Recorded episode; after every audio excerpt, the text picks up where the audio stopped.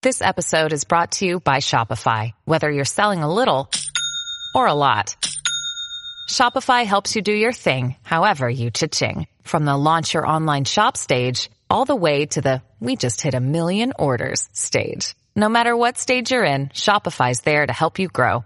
Sign up for a $1 per month trial period at shopify.com slash special offer, all lowercase.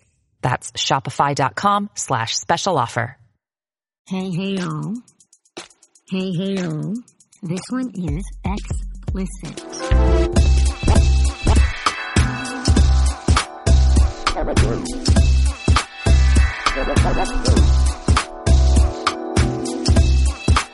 Hey, Jess. Hello, Elsie. Yay, it's a week into podcasting Smoke for Women. Yay. Yay! You're like- so exciting. It is very exciting. I was so happy. I like after we finished our first class, I was like on, on a little bit of a high afterwards, and it wasn't because of the Same. class; it was because of the people.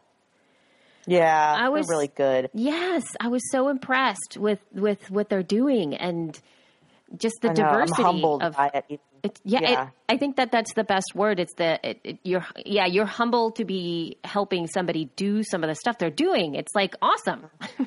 exactly. yeah. It's like yes, it's like fueling other people doing good, which is good. Yes, absolutely, and so so so exciting. Um, and Yeah. I, I wanted to uh, to kind of just really quick this uh, change the subject here, and I've I've been kind of toying with the idea of engaging on Twitter a lot, and you know now you and I have been behind the the Twitter account, and we've been sort of responding to people a lot more. But I thought maybe what if we just kind of step into the conversation a little bit more, and also include the dudes via Twitter because we do get a lot of engagement and maybe some of you ladies or or some of our male listeners have questions for us and don't want to email or aren't on Facebook and don't want to post on the Facebook group because those those posts tend to be slightly longer also, you know, like big long questions. But if you have some uh-huh. comment for us now, we're going to be using the hashtag ask sheep so A S K S H E P. So hashtag ask sheepy. So if you have It looks like Shep. Ask right. Shep. ask Shep. That's our that's our hashtag. That's our hashtag. Ask Shep. So they'll be like, who's Shep? Yeah, who's Shep? Shep who? Shep who? Ask Sheepy. So um hopefully that nobody Shep oh, hopefully Shep is not online. I know who is Shep. Who is Shep?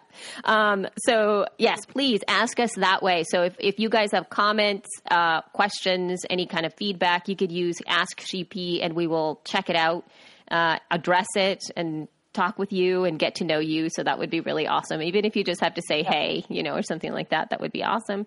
And obviously You we, can tag. go ahead. Sorry, go ahead. And you can, I say, and you can tag us at, at She Podcast. That's Yes. our Twitter, in case you didn't know. that's exactly what I was going to say. Sorry. It's all right. So yes, twitter.com slash she podcasts and go ahead and follow us there and touch base with us. And yay, that's it. And Yeah, I was have just trying to get a word in Elsie's mom. Didn't Elsie, didn't your mom say like Elsie, it's the Elsie show and that she doesn't let me talk? Yes, I know. See that? Mom, you hear that? See, mom, she never lets me talk. Great. Now she's going to be like, So funny because I would have never even thought of that until, of course, your mom is just like Elsie. How come Jessica's not allowed to say anything? so funny. well, she didn't Anyway. quite frame it that way. It was the other way around. It was like, it seems like you talk a lot. You know, it's the other way around. It's Yeah, like, right, right. That's funny. So, yeah. Anyway, we just wanted to kind of get that out of the way. And our last little thing, which I'm just going to touch base on here, is if you guys are going to podcast movement and you want a killer, like one day session with us that is like super affordable for you guys all to mm-hmm. do, you need to do our Friday. We're going to be there on Friday, that same Friday for if you're going to podcast movement. Show up a little early. We'll be doing a session from, I believe it's nine to three.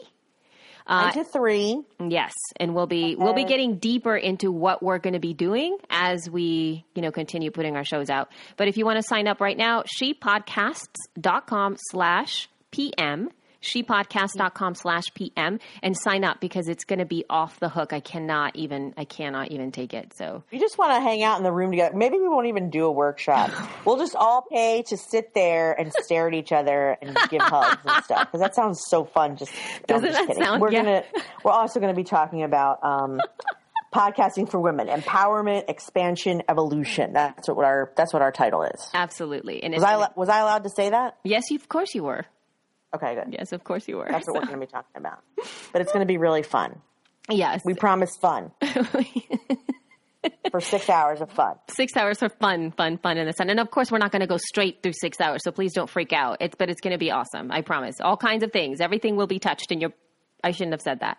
In all parts of your psyche and will be expanded, and your body, You don't body, mind. God, just give away the farm, why don't you? Oh my god! Oh my god! Guys, we're going to be touching. We're touching. Touching. Great. No, oh my god. Seriously, it's going to be fun, and we'll talk about it more, like she said, as weeks come up. But there is an early bird price. And think- so it's cheaper now than it will be in a month or so. So I suggest you do it now because seats are going to fill up. We don't have a giant, you know, we don't have like the Dallas Opera Theater. It's like a small conference room, and we don't have that many seats. Yeah. I'm not kidding. I mean, I'm. No, I know you're I not. wish I was. I know. I know you're not kidding. It's just so funny that we're like.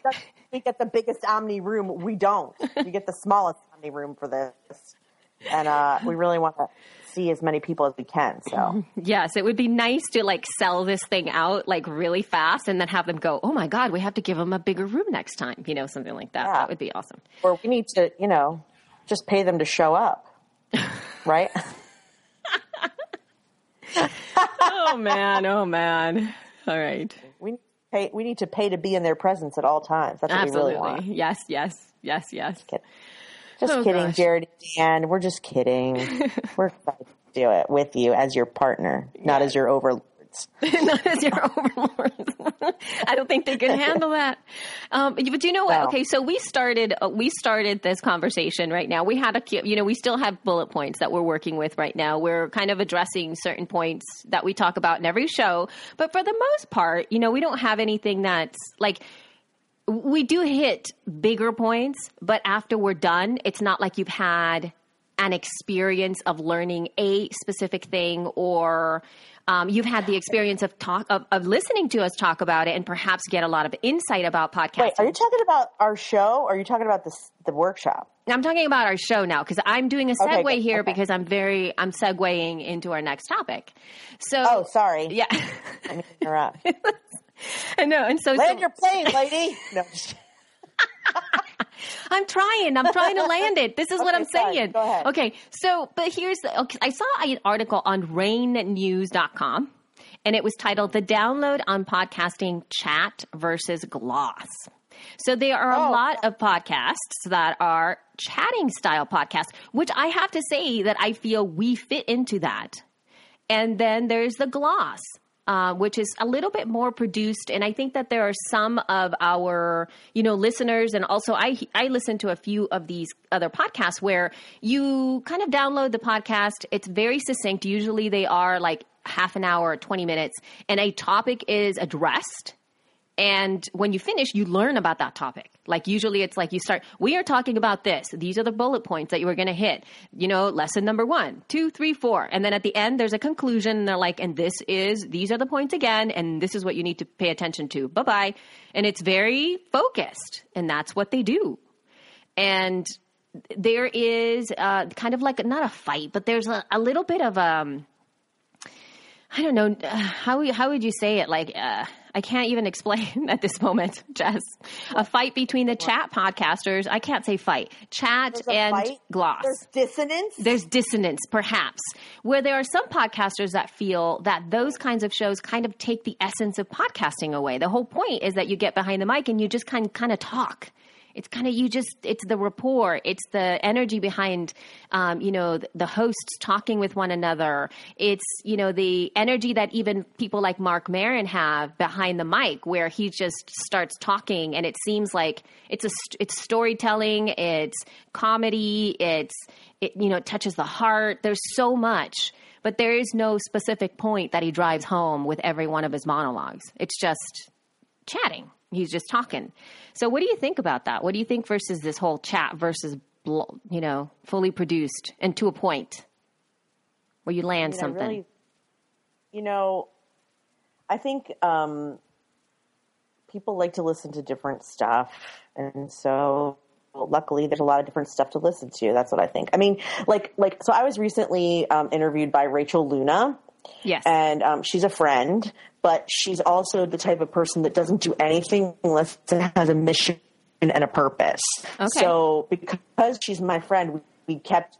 I, we just kept kind of getting off topic or whatever because that's just what I do. Every time it would happen, she would go, she would steer me back and steer me back and steer me back. And then I was like, and then she was like, you know, I don't like, I don't like listening to shows where they get off topic. I get irritated because I think, you know, just get to the point because I've, I'm taking notes and I want to learn. And I was like, then that's exactly the kind of show that you're going to produce. But I, I don't like that. I like to hear people chat and I get, um, feedback saying how much they like hearing me chat with Elsie or me chat with the people that I interviewed on Lady Business Radio because um, it makes them feel like we're all sitting in a coffee shop together and they prefer that over the here's what you do right. you know so i think i think if you are that type of person you probably are producing that kind of show and if you're not that kind of person you probably don't produce that type of show and i like learning i don't want to say through the back door because we already have a sexual undertone now in this episode already. But like i like when learning happens sort of by accident. Like when uh, like when people can sit and listen to us chit chat uh, you know and it feeds their head and yet at the same time we're talking about you know today i mean on the on the docket today is like ethnic um, differences and maybe a little bit of clamor and some stuff about advertising but like it still is going to feel like a conversation you have over lunch and not a college course i don't Yeah. want to produce a show that sounds like a college course and i don't want to take another college course probably ever because i barely made it through the first time and it was hard they're hard. It's hard to pay attention and listen. I don't want a show where it's hard to. I don't ever want to do anything where it's hard to pay attention and listen to me for any reason. It always should be fun and entertaining. And if you learn later, you figure it out when you're going to sleep. Yeah. I want people to have fun while they're listening, and then later be like, "Oh, look what I learned! Hey, she snuck that in there in the back door." I think yes, but but see, here's the thing too, which I I think is phenomenal, is that that's exactly the way that we will remember things as well, because you can come back and you Yeah. can say, remember when Elsie and Jess were talking about babies, about this and the pee and all that stuff, and they go, oh Yeah. yeah, and then they hit that point. And so Yeah. it was one of those things that I feel it really it, it that's for me it's the magical part of podcasting. Right. Now, at the Yeah. same point though, I don't want people to feel like they have to do that because if it's not natural for them to do that, then it's not going to work either. So there is a place for both. And you know, now when I've been doing the tutorials for uh, for podcasting school for women, and I had uh, the new Skype tutorial that I have just for like recording conversations that I've been creating, I have had to be very specific every time that I'm doing those videos. And, you know, and I have a script and I make sure that there are certain things that need to be said. And I thought, wow, because it, and it's ended up to be like really big. It's almost going to be like almost nine videos long after I'm done.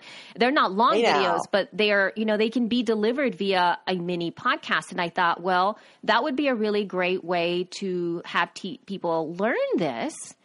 And those mm-hmm. are not, that's not a chat podcast. Like that would not, that would Right. just, it wouldn't be, it wouldn't work for people who are wanting to learn about recording their conversations via Skype for us to go off on some random conversation about anything that pops into our head because they want to get that knowledge. So I completely understand the difference between both.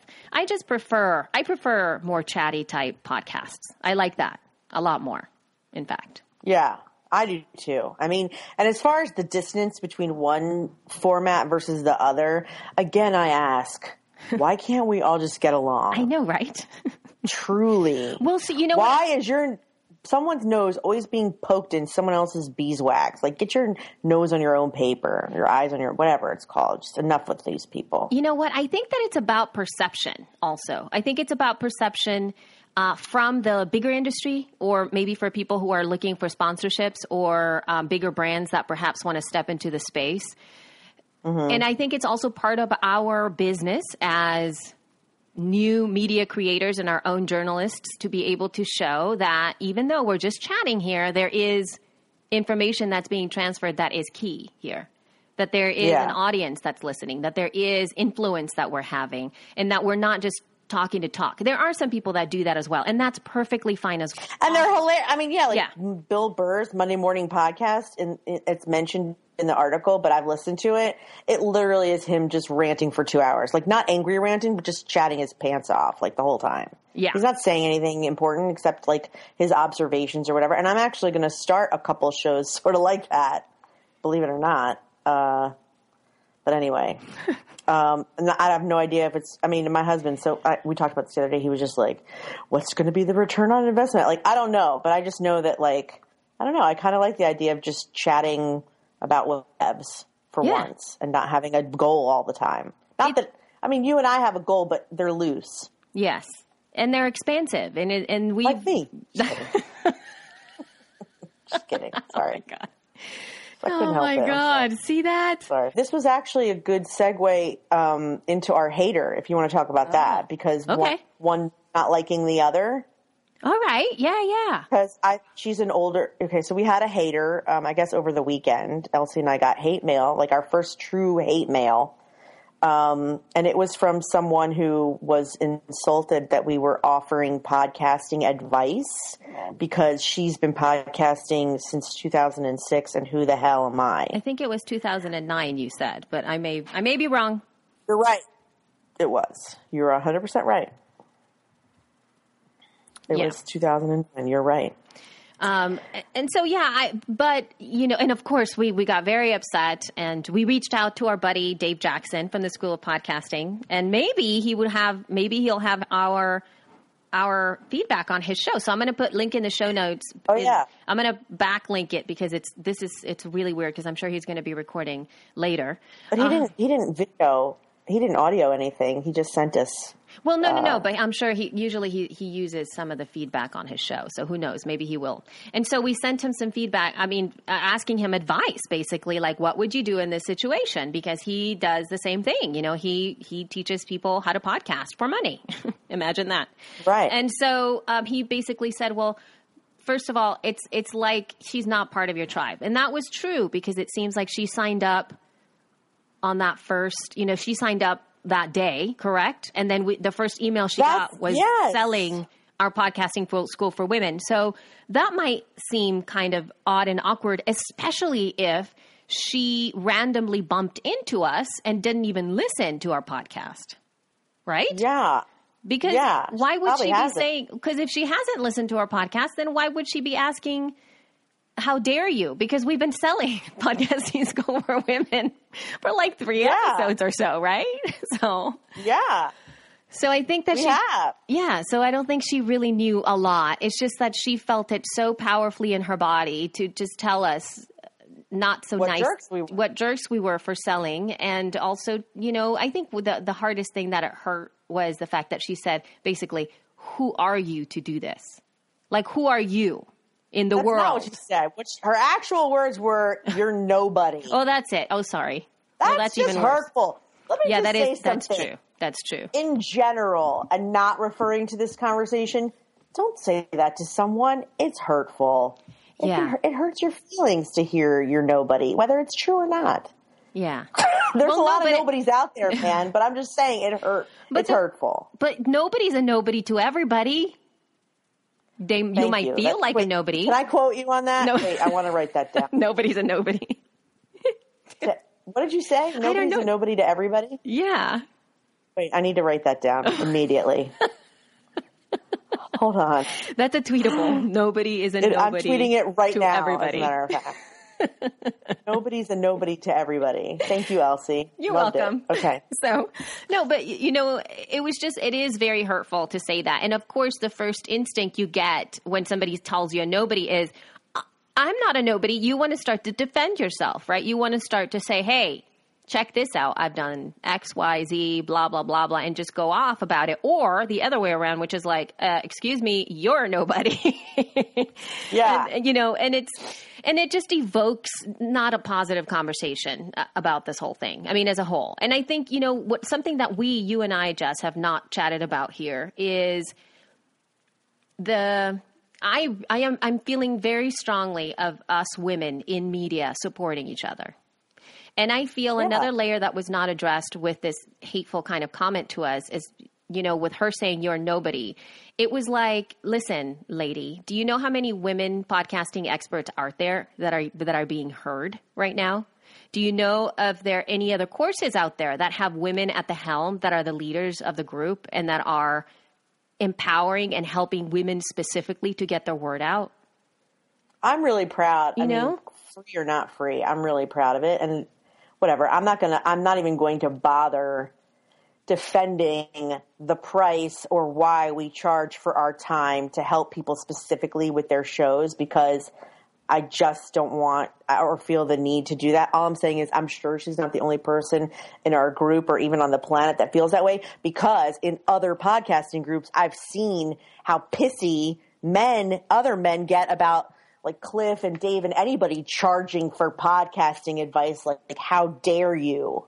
Yes. because it's free. Yes. But the point is, newsflash, everything you want to learn is free. Everything. Not just podcasting, cooking, biking, exercise, Facebook advertise, everything. It is all free. You just need to Google and figure it out. Some people don't want to do that. That's when they pay for other people's time. But everything you want to learn is free.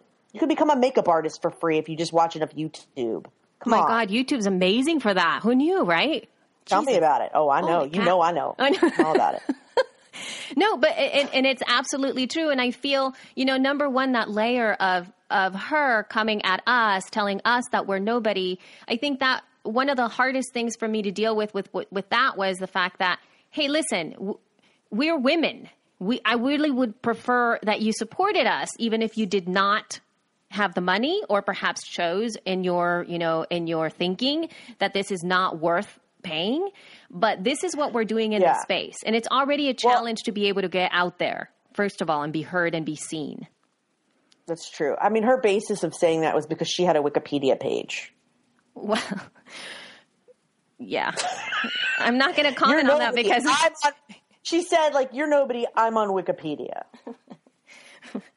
well yeah Okay. Well, I can put myself on Wikipedia, like, right now. Well, you know what? I don't. What? So, what's with the Wikipedia thing? Remember, I was. I had. A, I think I'm not sure if we talked about this with Natalie, like publicly, or with you in on the podcast. But I had that same thing happen to me while I was at over at NMX, and I was having a conversation with somebody, and I was saying, you know, the definition of what. Um, Twitter bombing was.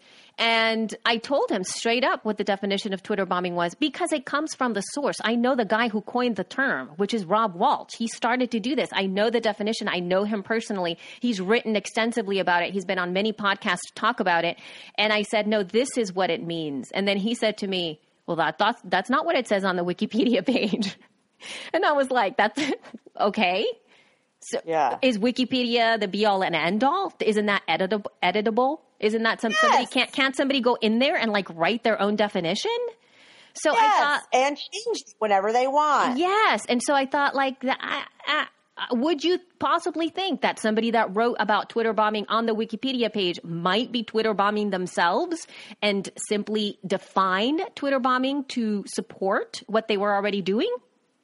so I was just like, wait a minute. what? That whole, I'm on Wikipedia. Well, so what? I can start my own Wikipedia page right now. What does that prove? Nothing. But anyway, so let's get back to. I just want to go back to the conversation that you that you're right. There is a lot of resistance, and I think that this is a conversation that really does need to be had uh, as a community. There is a lot of resistance out there from uh, particularly the old school podcasters out there, both both consultants as well as, or not consultants, because some of them don't really properly consult, but some people who have been doing it in a long time and have a lot of knowledge on podcasting, and some of the new feet people that have come in or possibly evolved the old, you know, to the new and evolved to to see things in a new way, and are now charging for their services or have courses or are creating businesses around podcasting and the resistance that comes out is is very angry. It's like it's very Yeah. very angry. I mean it's like who are you who are you to um to say this? And i have to be completely transparent about this. You know my resistance to the term mastermind was highly Yeah. influenced by my podcaster friends that have been in this space for a long time and who are kind of like at the helm of some of the uh, sort of like the the the old like they're like the old regime of, of podcasters that have been doing this for a long time. And every time they hear mastermind it makes them slight like throw up basically. Like how dare what do you mean mastermind? Who's going to be paying for masterminds? This is like this and they go off about how horrible that is. And it's because of those conversations that it's colored my perception of what masterminds are. And i feel like i have to hide that I was in a mastermind and I paid money for a mastermind. I was on it with Cliff Ravenscraft. I took, I, gosh darn it, when he started the podcast Yeah. mastermind, Cliff Ravenscraft started this a couple years ago and I jumped. I mean, he didn't even have to say how much it was. It was like he said, I'm starting a mastermind and I emailed him and I'm like, I'm in. I didn't even know how Yeah. much money I was, I'd be paying because I knew what that value was of having that conversation. I committed and I paid money for a year to be a part of a group that he was at the helm of. And I cannot even tell you the transformation that happened during that year for me as a Yeah. human being. And so I, I understand that, but at the same time, I, I hit that from my, you know, from my other friends. It was like, I'd never talked about that because it just seems to be I don't know, it just seems to be looked down upon and I didn't and I didn't even have the balls to be able to stand up for my own choices. And I've started to figure out that you just have to you basically have to move away from that because that negativity is going to stifle and sec- make you second guess what you're putting out into the world in whatever industry you are. Well, so um, I sent Elsie this article that I wanted to share with you guys on the show because um, even though it's about Instagram, I thought it was so interesting and relevant. The title of the article is Brands Pay This Instagrammer $15,000 to include their products in a picture. Brands pay some Instagram users to include products in their pictures. It's among the latest frontiers in sponsored content. So, um, even though this person, uh, she's a fashion blogger and her Instagram is We Wore What. Um, I think it's really interesting that it's a way that she monetizes her social media. What she's doing, she has like a pretty, I guess, healthy following. And let me actually pull up her account and let's just see how many people are following her. Probably more now. Uh, oh no, it's 746 Oh no, it's a million. Okay, she's says one N. Okay, so she's got a million followers, and so when she posts something that she's wearing or using, um, it's free adver- It's not free advertising because now they're paying for it.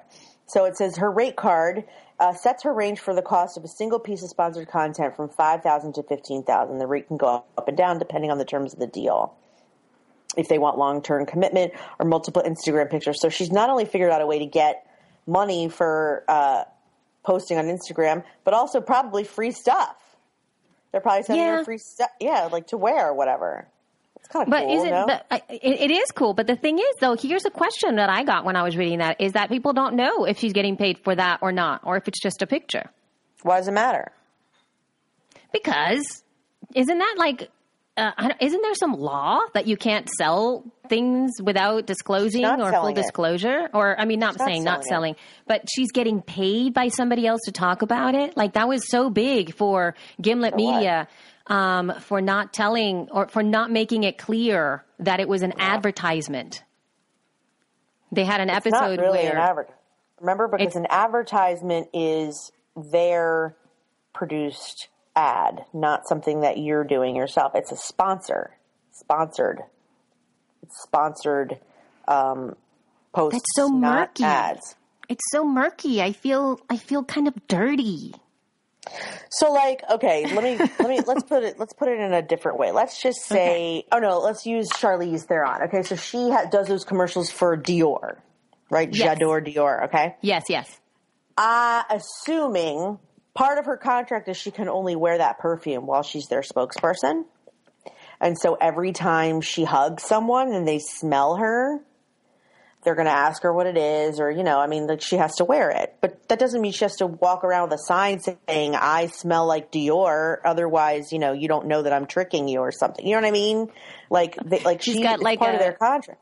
Yeah, it's like a full disclosure tattoo or something on her arm that Yeah, says like, wearing yeah. this. Yeah, no, yeah. so similarly, like, yeah, like, so similarly, like this girl has sponsors and the point isn't really to disclose that they're sponsored items, but just to see her in them and ask. The point is to see and ask what it is. What are you wearing? Where'd you get that scarf?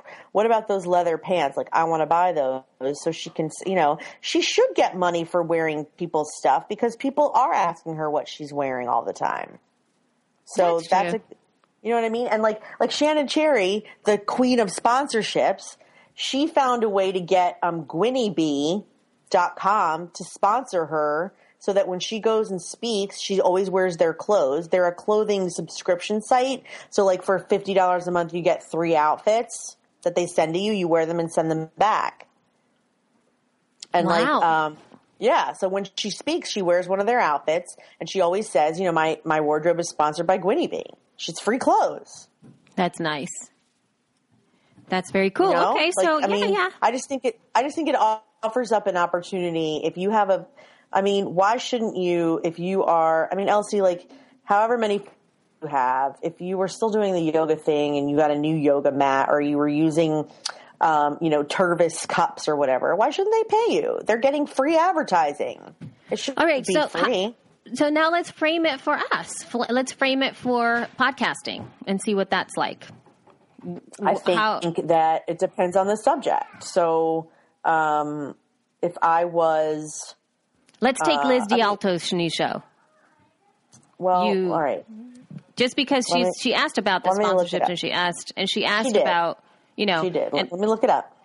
Okay, Untame the Wild Soul Woman. And so the first episodes are uh, she gets interviewed the first time, and then Ling Koya, Wise, Wild, and Free. A shadow work, uh, Courage, Inner Fire, and the Alchemy of Womanhood. Okay, so like what could she sell? Let's think. Um, and I've never seen her Instagram. Maybe does she have Instagram? Let me. Uh, she must, right? I'm pretty sure. She Yes, does. of course. She has a really vibrant community there. She does a lot of images. She works images in there a lot. I mean, it's very, very beautifully curated, uh, gorgeous pictures. They, Yeah. um, you know, move back and Oh, forth sure. from her stuff as well as Here it is, her Instagram, lifestyle. Yeah, Okay. all kinds of stuff All right. like. So um, let's see. I mean, the leggings that she's wearing could be a sponsor. Um, let's see. She, you're right. She does a lot of untamed stuff. Um, she's she posted a picture of this hotel that she's staying at, Untame Yourself Austin.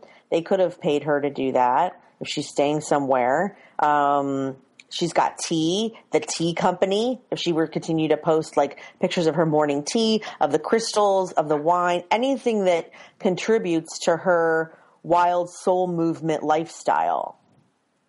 Like for example, she has a huge in the, at the top. It says how to put on jeans. Number one, put on leggings. Like she should have a leggings sponsor right there. She's always in leggings, and why shouldn't we know where she gets them? And and why shouldn't she get, get paid to promote her favorite ones, whether they're Lululemon or Morona from Target? Yeah. No, you're You right. know? There's a lot, but there's a lot. I've seen, I've seen people that I've been following on Instagram that are now doing exactly what you're saying, Jess, where they're wearing all of these clothes and, and every single one of the posts, they are basically selling the clothing and they look so cute. Selling and I or have promoting? Promoting the clothing because they say, There's "Oh, I can't. I just got this from you know," and then they have the tag for their clothes. I think it's a little bit harder to do something like that when it's not so visual. Like that's why I wanted to talk about the podcast. Oh, where I guess you could, podcast. yeah, and so then maybe we Oh, can. I, if you have it in conjunction with an Instagram account, to be able to send people off No. there and saying like, "Did you see when I was wearing X? Go check out Instagram.com/slash Yogi. I really loved when I was wearing this." Or you know I something like saying. that. I was Yeah. I was trying to make a point that you can use your Instagram account as a way to uh, monetize your podcast, but I see what you're saying. Okay, so the other way Liz could do it is um, make an ad with her own voice saying, um, "Hey, before we start today's program, I just want to thank um, Lululemon be, um, for being a sponsor. I always wear their leggings because they make me look thinner and pull in my butt, and they're so, they're so comfortable, and there's this fabric is really soft, and they never fall apart in the wash. And I've washed these particular pair that I'm wearing are zebra striped, and I've worn them a thousand times. Okay, let's get started with the show Yeah. right? Because she's already using it and wearing that stuff. I mean, it, that's why I also say, like, how do you get sponsors? Like, you got to pick the stuff that you are already using that you already really like, because that's the stuff that you can really sell, and you've got influence over your audience more than anyone else. So you have to pick stuff that you already really love. Like, like Elsie, I asked you which um, essential oils, and you knew exactly which website. You told me why you like them. They would be a perfect sponsor for for a. Sh- a, an Elsie show because you already use them, you already love them, you know which ones smell the best. You can write the ad already. You don't need Yeah. them to pay you. You know? Yep. Or, yep. um, Absolutely. Yeah. So si- similarly, like like DreamHost was good for me. Like I've been a customer of DreamHost. They're a web hosting company for years, and really their emails are funny. But also, I think their customer service is the best. They never screw around with you know my sites are never down, like et cetera and so forth. I can write the ad already, so that's why I would pitch them as a sponsor because they would be perfect. Now it wouldn't be a good sponsor for this show because we don't really talk a lot about website, but whatever. Um, you can um, you're selling it without selling it. I mean, all you have to do is just say, you don't even have to thank them for being a sponsor. All Liz has to do is say, hey, I just want you guys to know I only wear Lululemon leggings because they're like the best things ever. I mean, it would seem a little off unless she said, thanks for their sponsorship. Um, but, but, and what you're saying is on Instagram, she's not doing that, that she's being shady by not sharing the fact that those things are sponsored. But Yes. I, I don't think it's shady only because I don't know. I want to take a look at her Instagram account and just see like um now I need to I, go there. I, yeah, I scanned through some of that stuff, and what was what was really interesting to me is that she, her comments are, yeah, it says island vibes with this Koza official backpack, perfect for my trip for Bermuda next week. So you can assume that the backpack um paid her to use it, but it is really cute. And then you I go to Koza official. You know, yeah, I just think that there's a, I think that there's still a question. I get it. I totally understand what your point of view, Jess, but I still think Mm-hmm. it's a little murky from my perspective because.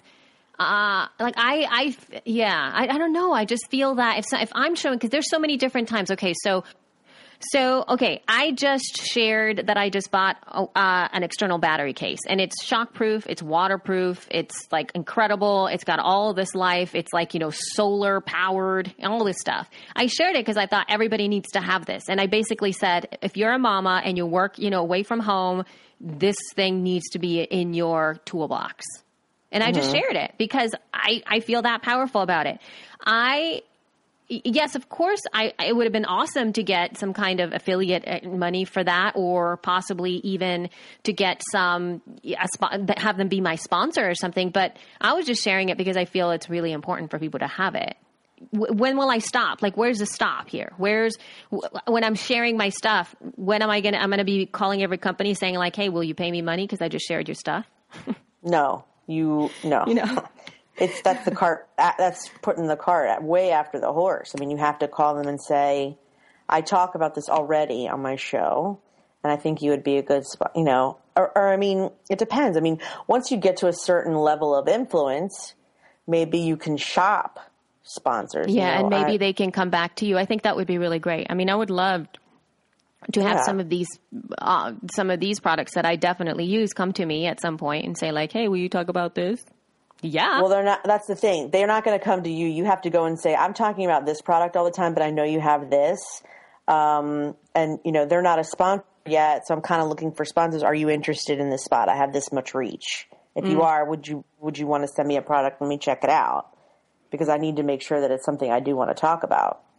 Totally. Yeah. You know, I mean, and it sounds like, hey, give me free stuff and I'll talk. I mean, it sounds kind of what the Jewish people call schnorry. It's like a schnorrer is someone who's like always trying to get free stuff or whatever.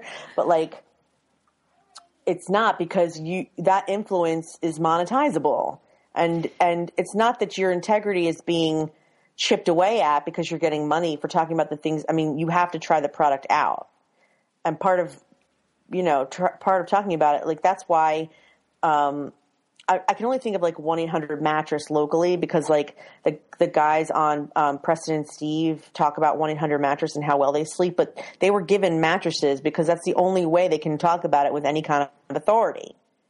So you have to give them a mattress. Yeah, you, I get. I they know, totally they know it. that. They know that you. They have to give their product, whether it's a drink or clothes or whatever. They know they have to give it because how else are you going to be able to say or see how it's working? So um, somehow there's a way of phrasing it in a proposal where you're just like, I have this much reach. These are. This is my audience.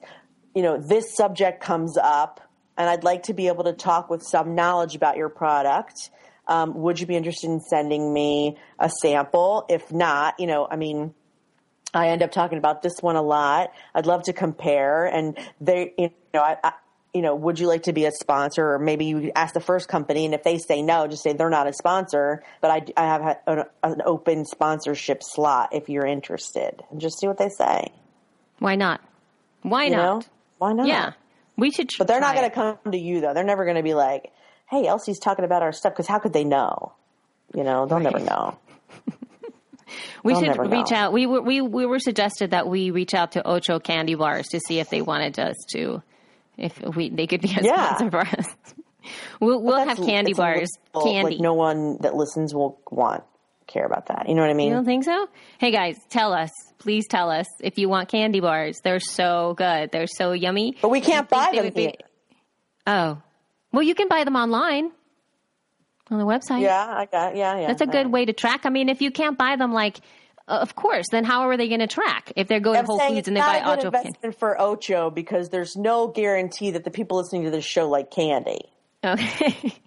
Whereas, like, you know what I'm saying? Whereas, like, it would be good for Blue Snowball. It would be good for Nessie. It would be good for uh, Boss Jock. Right. Those are people who, you know, they know these people are podcasting or want to podcast. True. And and they're so, and they're you know. recording stuff and they're doing things. Like, yeah, totally. Yeah. Okay. Headphones, I get it. I get it. Yeah, yeah, yeah, yeah, yeah, yeah. So are we moving on? Moving on. Next message. Next Yep. message. Yep. Next topic. Eh, Brown is the public radio. Yeah, we could Where's do some the of the Brown is radio? where is the prob- public yeah where is the brown in public radio? Uh, so brown it can be you know many different people of color not necessarily just latino people or just african americans but lots of brown. But it's kind of this one this article is specifically for latinos. The where is the brown in public radio public media must see latinos as the next great audience. And he's talking about code switching. And this was a conversation that i think i needed to have. Now I I found this other article jess and check this out. So here's here's the definition kind of kind of of the code switching in terms of ethnicity. So you're at work one day and you're talking to your colleagues in that professional polite kind of buttoned up voice that people use when they're doing professional work and stuff. Your mom or your friend or your partner calls you on the phone and you answer. And without thinking you start talking to them in an entirely different voice still distinctly your voice, but a certain kind of your voice less suited for the office. You drop G's, you end, you know, you end with your, your verbs, your previously undetected accent, your easy southern drawl, or your sing-songy Caribbean little, or your Spanish inflected vowels, or your, or your New Yorker is suddenly turned away, way up. You rush your mom or whoever off the phone, I'ma holler you later, and hang oh, up Oy. and get back to work. That was a little snippet from the, an NPR article that is about code switching itself. And so the definition basically is that you change the way that you speak, your voice completely changes, and the way that you say words completely changes depending upon what the environment is. And they were really they started to address things like there's a, a little in this in this specific article that I'll put in the show notes. There's a pic, there's a video of Obama like when he went over to um, Ben's Chili Bowl in in black DC neighborhood, and when the black cashier asked him if he needed change, Obama replied, "Nah, we're straight." so you know what I mean. So there's a there's there's something that happens when you're, and that's exactly. And I feel that I have to tell you that when I went over to the laundry, we go do laundry sometimes when we have so much laundry, we take it over to the laundromat, and the whole laundromat is basically run by Latino people, right? So Yeah. every time that I ask for anything, of course I'm. I'm not going to be speaking English, and I'm also going to be speaking what they understand. I'm not going to. You want to be one of their people. Well, because. I am one of their people. It's not like I want. It just changes. Like it feels awkward Sure. for me to be like, "Hello, where can I get the money?" you know what I mean? Like, it just sounds so weird. So I will just speak, you know, the way that I speak. So this, Yeah. this is just. I'm. We're keeping it, I guess, in the cultural scenario because a lot of people feel that you know what about code switching in in in you know. I was just thinking about whether or not Jews do that, and I know we do it a little bit, but it's subtle, very subtle, very very subtle. But like, I see what you're saying. Um, when we first brought this article up, you know, this is an interesting topic for us to be talking about because last time we were talking about women and how were we talking about that here? Yeah. Yes. Yeah, I think so. uh, women and how they phrase things differently to like get the approval at the end of every statement. And so I think this is more it's more of a linguistics issue where people people change how they speak based on who they're speaking to and the concept I guess of the original article there's no brown is that um they're whiting themselves up for mainstream radio and Yeah. as I told you before we started talking, I don't agree with that. What I think is that only people of color think it's whiting yourself up. But the truth is, white people with accents have to do that too because it's just the most understood way to speak because not everyone can understand you if you have a Boston accent or a Kentucky accent or a Midwestern, you know, or a Chicago accent, right? Duh, Bears. You don't want to hear your you don't want to hear your news coming from a guy from Chicago, from Chicago. You know, it's hard to understand. No, I, I understand that perspective. Although I stand behind the the cultural change on this, uh, you know, and how hard that I, I feel it is harder for people of color to be changing this way because the old, and this is where the question comes in. All. When I'm sure it feels more personal. Yes. if you were just from Chicago, sure. Yes, because then it seems like there's this really weird thing where it seems like you you have this in your head that talking in that other way that's not the way that you usually talk is better. Like that's what you have in in your head, at least for me. Um, and, and I was basically taught this when I, we were talking about this pre-show when I was in grad school. Uh, I had a very subtle, and I, you know, that was the first thing that I w- that was brought to my attention that my accent was very prevalent. I didn't know this, of course. And then when I went into grad school, it was even brought more to my attention that though I was saying certain words that it didn't work out, I, it still comes out once in a while. Usually it comes out when I'm in a, in a heated conversation, when, whenever there's some kind of emotion rising up, my accent tends to come out a little bit more. But in col, you know, in high, and I'm sorry, in grad school, I had a class where I had to go into and really speak standard American English. That was what I was taught. And it was the hardest class for me. It was the one that left me feeling like I was the worst person ever when I left that class. Well, here's a question. Here, here's my question. Did anyone ever tell you that sounding Hispanic equals sounding stupid? That was not the case, but it me- but this Did is it what you? But it made you feel that way. Yes. And Because here's the thing with ebonics and and and a, and the black culture is that most people think that ebonics equals like not not just not proper English, but that they can't f- complete a sentence. Now we straight is like no, you know, it's like that's not even a full. That's not even proper English. Whereas I don't think Hispanics don't speak proper English just because you have an an accent's not the same as cultural short code. I guess if that makes sense. Well, I think that there are some short codes in the way that we speak and, and saying certain words and not like I can tell you, I can guarantee you that with when my mom says things or when my dad then says things and they mix their words together or they sound them together, it is perceived, and I know that this is true, especially for my dad, that you are not educated enough. Interesting. And and yes, and you know when that's you were not ta- fair. To me, that's not It- fair. it- I'm not sure how I feel about ebonics. It's well, I think that that's part of the con- that is the way that you speak, and that's who part of who you are. And I feel that with the way that you express yourself, like you know, in whichever way you want to express yourself, doesn't necessarily equal uh, stupid or that you don't know what you're talking about. I feel it's a very powerful way to be able to communicate with one another and it's empowering as a culture. Now, the question is, how do you ex, you know, how do you express yourself to touch the most amount of people? And it depends on what you're doing because I was doing a- acting stuff and the way that I was made to feel is you need to get rid of your accent. If not, you're not going to be giving, you're not going to be given leading lady roles in the general space of theater. You're mm-hmm. going to be working for people like East LA Classic Theater. And I did work for East LA Classic Theater, but obviously we were all Latinos. And that's, and so that's like, you know, I was the, all of us, I know. And, and that's what we did. I mean, we changed things to be very, very, very, very ethnic, you know, with mariachis and with salsa dancers and like all of those things that Latino people are were all infused in Shakespeare. So yes, there's that. But, Fantastic. But this is a completely different conversation. This is sort of like the pressure that we feel uh, behind the microphone, I, I would feel a huge pressure to make sure that my accent did not come out when I was working for something like NPR or, or Here's another point of view. Not to interrupt you, but I just thought of something and it sounded smart, so I want to say it. Um, before I don't sound smart anymore. Um, okay, so there's this big stink going on right now with George Stephanopoulos and how he contributed to the Clinton uh, Foundation, right? And people are making a big deal because he didn't disclose it. Can you hear me? Because you didn't say anything. Yes, I can hear. Okay, you. okay.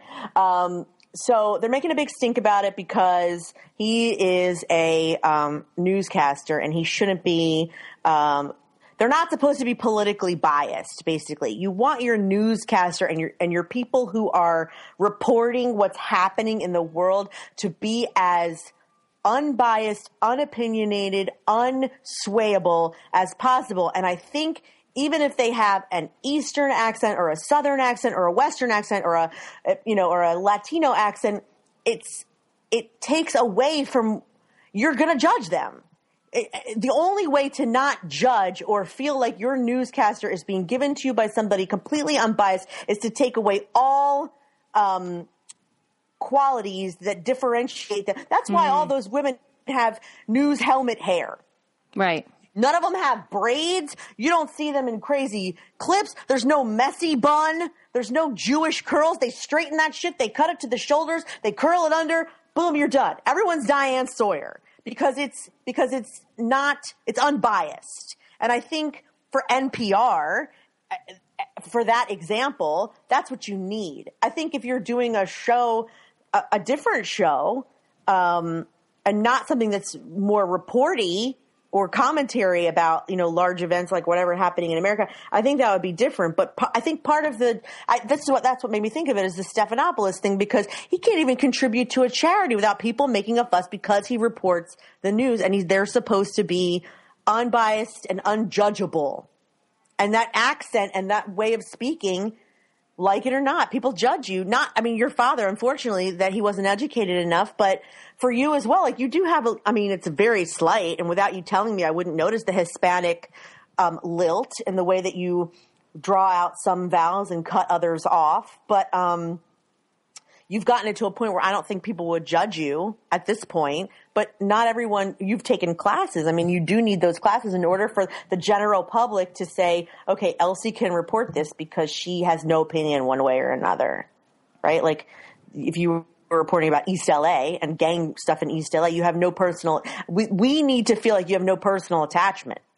Right. Because because otherwise it's biased information and then you can't trust that news source ever. Like Fox News. Like they're most people people who watch it or don't watch it, you know they're biased. Right. Because they're so opinionated. I'm okay with with putting it and, and framing it from that perspective. I'm okay with framing it from the perspective of being an unbiased deliverer of of information. I think that when it starts to become murky is from the from the the the person of color, whoever that might be. That in this other article that we were talking about that instigated this conversation is a Medium article, and he says that it's in part it's because he talked about the you know that code switching uh, puts yeah. on media makers to meet an expectation that has, in many respects and regardless of intention, problematic racial and gender implications. Yeah, not, the code switching is tough, but how do you not do it? Well, the challenge is, I- and I, don't- I don't know. I don't know what the answer is. I don't know um, how much of it. I don't know how much of it we should fight to just keep, and how much of it we should deliver in the way that you were talking about, like an unbiased voice, if you will. Um, but then, if you are report, and this is uh, still with this, and and this is where it starts to get bigger. If we start to show more voices as they are, perhaps we don't understand a lot of different accents or different particular modalities of speaking from different genders, uh, not genders, but ethnic backgrounds or whatever, or even different areas, there is going to be a time when we're going to go like, I have no idea what that person is saying, but there are going to be a lot of people that are going to know what they're saying, and they've been wanting to hear that voice in their ears, and it's going to resonate for them a lot more. Like if I, like you, what you were talking about, if I'm reporting on something that's happening on East LA and I allow my accent to come out a little bit more and, and not like try to make myself as neutral in my, in my speaking as possible, and I'm talking to my people, then they might listen to the problem or the issue more than mm-hmm. if it was a wh- and I'm saying this because this is what generally we end up sounding like like the white white voices white upper class uh, class voices speaking standard American with nothing. So it's the fact that those voices that are coming in their head are all the same. And they seem to not I, I'm not sure. And I think that that's an issue that um, I guess to a person of color, it sounds like they sound like white voices. yes that's exactly what it And, sounds like. and it probably my explanation sounds like a white explanation as well. That like, Yes, oh, they need to be unbiased, right? But like, but like, what if Obama used he does African American shorthand all the time? I mean, if he, what if he ran his campaign that way? He would have never been because white people would never vote for. We need. We would never vote for someone who spoke that way because we, it would feel it feels foreign and a little, you know, it, it feels like um, I could understand. I mean, I understand. I don't know. I understand what you're talking about. Relate to them. You need to be able to relate to. I guess maybe that's it. It's a relatability It's about the relatability thing. I agree yes. with you that, that they're underrepresented, and I think TV is starting to do a good job of trying to represent different culture, more cultural diversity, Asian and Latino, and um, at least they're starting starting to all black cast like Empire. Um, you know, I mean, I think we're taking some strides there, although it is 2015. Like, where have they been really? But like. Radio is different because if your audience, if you don't know of your audience, I don't know. I just think I don't know. I also have never had any kind of accent whatsoever. I have like a few words that I say oddly, but for the most part, like because I grew up in Maryland and now I live near Philly, that I have a few weird things that I say. But for the most part, I'm kind of I'm accent free. I think for the most part, but um, so it's hard for me to relate to struggling to get rid of it. I guess, and also um, I'm like the whitest white girl ever. So, but I mean, I know I I do. There is code switching going on with Jewish people. So, like for example, um, I'm in this Facebook group of 50 women that all had babies within three weeks of each other. We all had this like, the same due date, like within the same week. And of course, it didn't work out that way. Like a couple of us were first, and then, so all our babies are about a month apart. And um, there's only one other Jewish girl in the group. So like a lot of times, like anytime a baby's running a fever, like a lot of these women are from the South too, right? So like, um, anytime a baby's running a fever, has to go to the doctor, someone will post in there like, can you please pray for my baby? She has a 102 fever. We're taking her to the doctor right now. And so, and so my friend and I are always like, oh, here we go, all praying again. Like we're all praying because Jews don't say pray for me really. You don't really. And then, or, or, you know, they'll say like one of them is like makes wreaths, and she's Yeah. like really into making wreaths, and and the two of us will like go, oi goyim, which Right. means all goyim is is non-Jewish people, Right. Because Jewish people don't sit around making. We just don't make wreaths. I'm sorry Right.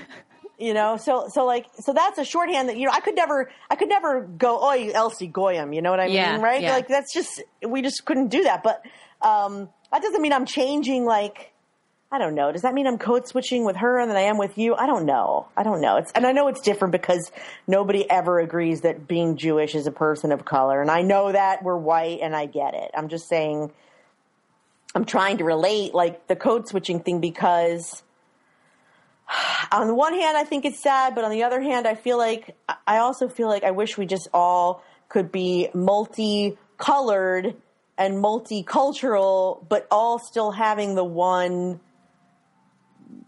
level of relatability. That would just be nice, and not always having to feel everyone always having to feel excluded by other people. That makes me sad that you felt like your accent made you sound stupid. I don't think that. I know, but that's what it that's what it feels like. That's what it, it feels sucks. like. That was like one of the first and this is why I'm so into the voice and women's voices because that's how I felt. When I was younger, I didn't want to speak up because I was a, because I was afraid. My they wouldn't understand. Not being understood, like not not as in like you don't understand me, but like literally, like you cannot understand what the I'm trying to say. Yes. Yeah. That sucks. was awful feeling. Um, speaking up in front of a room and have people and, and I saw the people giggle and or, or they point out and they would immediately start laughing at certain words that I said. That makes you feel stupid even though you know the answer. That does not feel okay. And so, yeah, you work towards towards not feeling that way anymore. And I see it with my parents and I feel it with them and I go, "Oh, why is she saying it that way? She shouldn't say that. That sounds stupid." That's the the thought that comes into my own head. And she's probably, you know, my mom's probably not aware of these things. And of course, I have to say, like, you know what? It doesn't matter. She's just speaking the way that she wants to speak and the way that she's always spoken. And it's fine. So I, I want to close this out with a, you know, with the paragraph that uh, this gentleman, uh, Ernesto Aguilar, he is a program director of let me see, uh, KPFTFM. and, um, and so he finished it up pretty quickly. He actually pulls it all together and he says one of the greatest tech takeaways uh, from the public radio voice discussion is about the need to challenge our comfort zones with the larger narrative of changing American demographics. Latinos mm. are the next great public media audience. It's time for the established audience and those in charge to get comfortable with that and figure out how to creatively involve Latinos in membership and in, in membership and the system itself. So I can expand that to also just include people of color in public media as a whole because that is true. So anyway, I just thought that that was nice because you pulled it all together. It really is. I think for a lot yeah. of us, it's to challenge our own comfort zones and what we're willing to listen to and stand behind. And not only from the people who are listening, but also from the media entities that are creating this media. So, yeah, I still think the point is to be I know. I don't want to sound white anymore. I'm just going to stop. stop it. Just I feel, back. Now I have white guilt. you should. You should. You laugh, but I do. Oh man. Well, dude, I'm telling you, it's just it, that's what it feels like. I think that part of it is by understanding that not everybody feels you know, we all have, like I, like I said, like I'm sure you never had somebody feel that you were stupid or couldn't understand what you were saying. I mean, there are some things that only people who, well, at least for me, I'm an immigrant, so I had to learn how to speak Spanish in English from here. So I had to switch all the time, and it sucked. Yeah, uh, and suck. so, yeah, and that probably informed. I had never thought about it, but it informed a lot in my life. And so it's not about like now you feel bad. It's more about like, oh, I didn't know that that was there. So now you do have that understanding. It just comes from it, you know? So, yeah. Anywho. So, ladies and gents that are listening, what do you guys think about our conversation today? Because we're just going to be uh, wrapping it up here. If you have any feedback from us, again, you can use Ask Shep. Hashtag ask uh, Sheepy on Twitter. You can email uh, uh, feedback at shepodcast.com. You can speak pipe us, speakpipe.com slash shepodcast, so to leave us messages and whatnot that way. And if you are looking to hang out with us and have deeper discussions with us or, you know, get into it or just hang out in a room with us over at uh, Podcast Movement, plus a lot of other information, shepodcast.com slash PM. And um, hopefully we will hear from you guys next time. Bye. Bye. okay. Bye. bye. Thank you. All right. Oh my god. You did that so fast. I didn't even realize what was happening.